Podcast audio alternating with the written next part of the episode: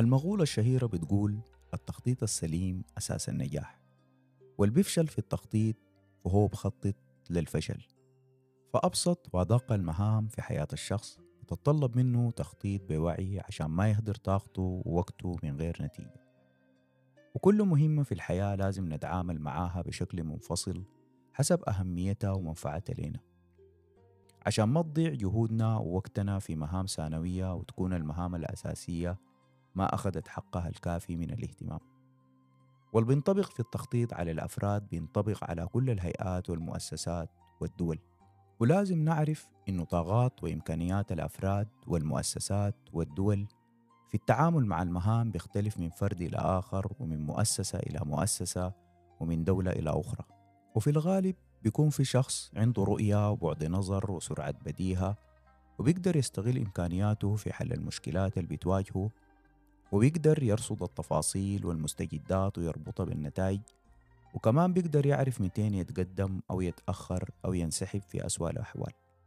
وأثناء تخطيطه بيكون عمل خطة بديلة بيعرف في أي وقت يلجأ لها.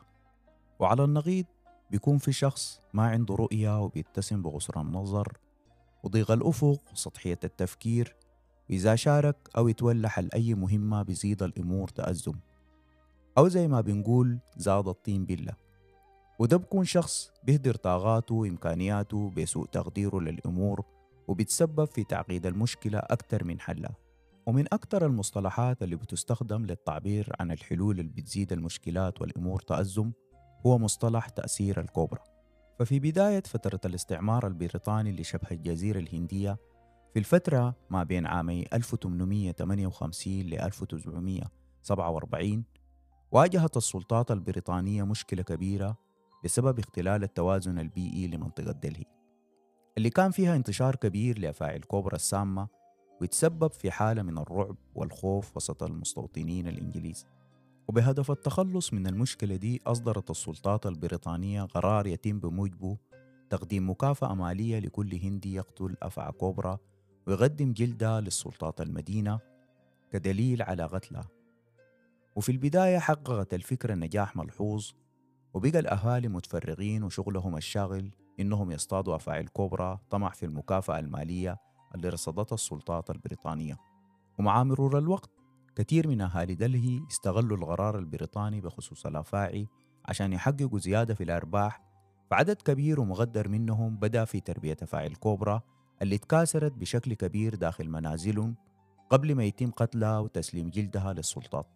ومن خلال الفكرة دي حصل عدد كبير من أهالي دلهي على أرباح كبيرة ولكن لسوء حظهم انتبهت السلطات البريطانية للخدعة دي وأصدرت قرار بوقف المكافآت. وكان قرار السلطات البريطانية بوقف المكافآت سبب في أنه المواطنين الهنود يطلقوا سراح الأفاعي التم تربيتها داخل منازلهم في الشوارع واللي تسببت في زيادة عدد أفاعي الكوبرا السامة في شوارع دلهي بشكل كبير وملحوظ مقارنة بالفترة قبل بداية العمل بنظام المكافآت. فتم إطلاق مصطلح تأثير الكوبرا على كل قرار بيتم اتخاذه من غير دراسة سابقة.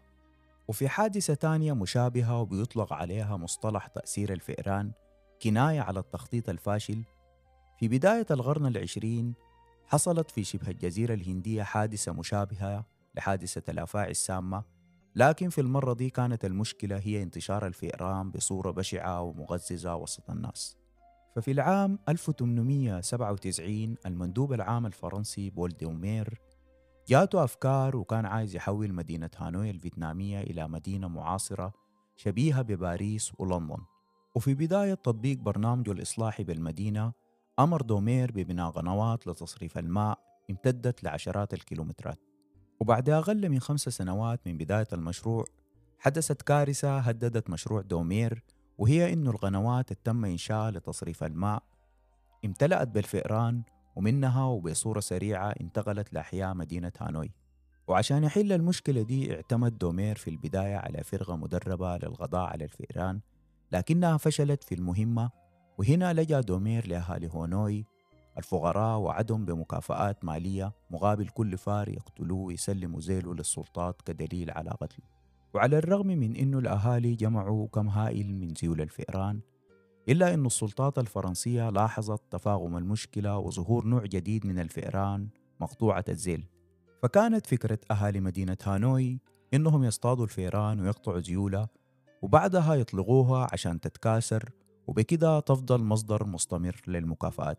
ونفس السيناريو اللي حصل في الهند حصل في هانوي واكتشفت السلطات الخدعة وتم إلغاء المكافآت المالية وشهدت مدينة هانوي زيادة كبيرة في عدد الفيران واللي تسببت في ظهور وباء الطاعون في العام 1906 والحدث في الموقفين السابقين ديل بيدل على العواقب والنتائج الممكن تحصل في محاولة حل مشكلة ما من غير تخطيط جيد ومن غير الإحاطة بكل جوانبها ودون دراسة كل التوقعات والاحتمالات.